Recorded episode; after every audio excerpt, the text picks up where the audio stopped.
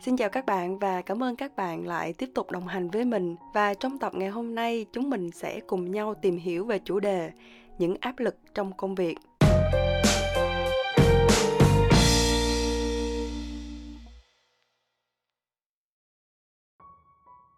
Kha thực sự muốn các bạn nhìn vào nhiều khía cạnh của việc đi làm. Đồng ý là nó sẽ mang lại cho các bạn rất là nhiều lợi ích, nhưng mà bên cạnh đó, à, các bạn cũng phải chấp nhận là mình sẽ có vô vàng những áp lực trong công việc. Kha sẽ chia thành hai loại uh, physical và mental, có nghĩa là về thể chất và về mặt tinh thần. À, bạn có thể rất là căng thẳng về khối lượng công việc, thời gian làm việc, môi trường làm việc, đồng nghiệp rồi sếp đến chế độ ưu đãi hay là bảo hiểm sức khỏe hàng ngàn thứ để mà mình phải lo lắng ngày trước kha đi làm thì ngoài công việc được giao mình còn rất là sợ là à người này không thích mình hoặc là sếp có giận mình cái gì hay không. À, đồng nghiệp đang nói gì về mình sợ là mình làm không tốt rồi mình sẽ bị sa thải và không có tiền lương để mà sống. Nói chung là có những thứ rất là ngớ ngẩn. À, thực sự kha cực kỳ là căng thẳng. Trong một khoảng thời gian khá là lâu thì mới vực lại được và nó ảnh hưởng rất là lớn đến cái cuộc sống của mình mình ăn uống không ngon nè, mình ngủ không đủ giấc, rồi sức khỏe sẽ giảm sút, chất lượng công việc cũng không được như ý muốn. Và nó là một cái vòng luẩn quẩn mà mình chỉ có càng ngày càng căng thẳng hơn mà thôi. Theo kha thì kha đồng ý là mình cần công việc, nhưng không có nghĩa là mình sống chết vì nó. Hãy làm chủ nó, chứ đừng để nó ảnh hưởng đến toàn bộ cuộc sống của mình. Kha đặc biệt nêu rõ cái quan điểm của mình, thà là các bạn căng thẳng vì áp lực về công việc theo nghĩa đen nghĩa là các bạn làm nhiều hơn khối lượng công việc nó dày đặc hơn deadline hay là hội họp thường xuyên hơn.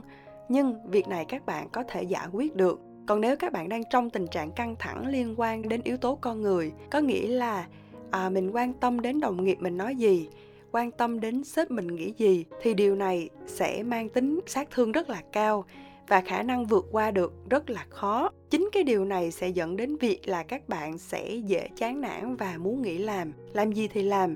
Nếu các bạn được uh, sếp hiểu nè môi trường làm việc thân thiện thì cái năng suất làm việc của các bạn sẽ hiệu quả một cách không thể ngờ được đâu. Sau nhiều năm đi làm à, bây giờ khai nhìn các bạn sinh viên bước vào cái môi trường làm việc hình ảnh nó cũng giống y chang như mình ngày xưa vậy đó. Và khai hiểu là ngày xưa tại sao mình lại rụt rè như vậy? Bởi vì vậy, kha cũng xin được phép đưa ra cho các bạn một vài cái lời khuyên. Các bạn có thể áp dụng từ từ và chuyển mình trong công việc. Nhưng điều quan trọng và trước hết là các bạn chắc chắn phải trả lời được câu hỏi là tại sao mình lại căng thẳng trong công việc nha. Bởi vì mình biết được nguyên nhân làm cho mình cảm thấy căng thẳng thì mình mới biết được cái cách để khắc phục. Điều đầu tiên là mình phải chủ động chủ động là từ khóa mà kha luôn khuyên các bạn nên khắc cốt ghi tâm. Vì chỉ khi các bạn chủ động, các bạn mới sáng suốt để mình sắp xếp và hoàn thành công việc hiệu quả. Các bạn cần chủ động giao tiếp với đồng nghiệp nè, chủ động đặt câu hỏi, chủ động thử thách bản thân mình, trình bày quan điểm một cách thuyết phục và mạch lạc một khi các bạn cảm thấy thoải mái thì các bạn sẽ có động lực để làm việc. Cách thứ hai là các bạn phải biết sắp xếp thứ tự ưu tiên. Có nghĩa là công việc khó và quan trọng thì mình nên dành thời gian để xử lý trước tiên. Sau đó mình sẽ lên kế hoạch làm các công việc khác và chuẩn bị luôn cho ngày hôm sau. Hãy chú ý đến cái thời gian hoàn thành công việc nữa nha. Điều thứ ba là các bạn hãy nhớ cân bằng giữa công việc và cuộc sống cá nhân của mình. Mình hãy chăm sóc sức khỏe bản thân mình dành thời gian thư giãn, làm những cái điều mình thích. Những cái hoạt động cá nhân nó sẽ giúp các bạn thoải mái về mặt tinh thần để mình có hứng khởi làm việc. Tôn trọng những cái ngày cuối tuần của riêng mình, tránh bị ảnh hưởng quá nhiều từ tác động bên ngoài, đặc biệt là email hay là tin nhắn liên quan đến công việc. Cái nào thực sự cần thiết thì mình hãy dành thời gian để trả lời. Còn không thì sang tới thứ hai, nó cũng không có sao đâu các bạn ạ. à điều thứ tư là mình phải biết cách từ chối, giúp đỡ đồng nghiệp không có nghĩa là mình phải làm việc thay cho họ. Các bạn có bao giờ nghe đến cái câu là khi mình làm tốt thì không ai nhớ để mà khen, nhưng khi mình làm không tốt thì sẽ bị chỉ trích rất là nhiều. Bởi vì vậy, giúp đỡ là tốt, nhưng đừng quá đặt nặng vấn đề là mình phải làm giúp việc cho người khác. Hãy luôn cho đồng nghiệp của bạn thấy là bạn sẵn sàng giúp đỡ những lúc họ cần, nhưng hãy cư xử một cách rất là chuyên nghiệp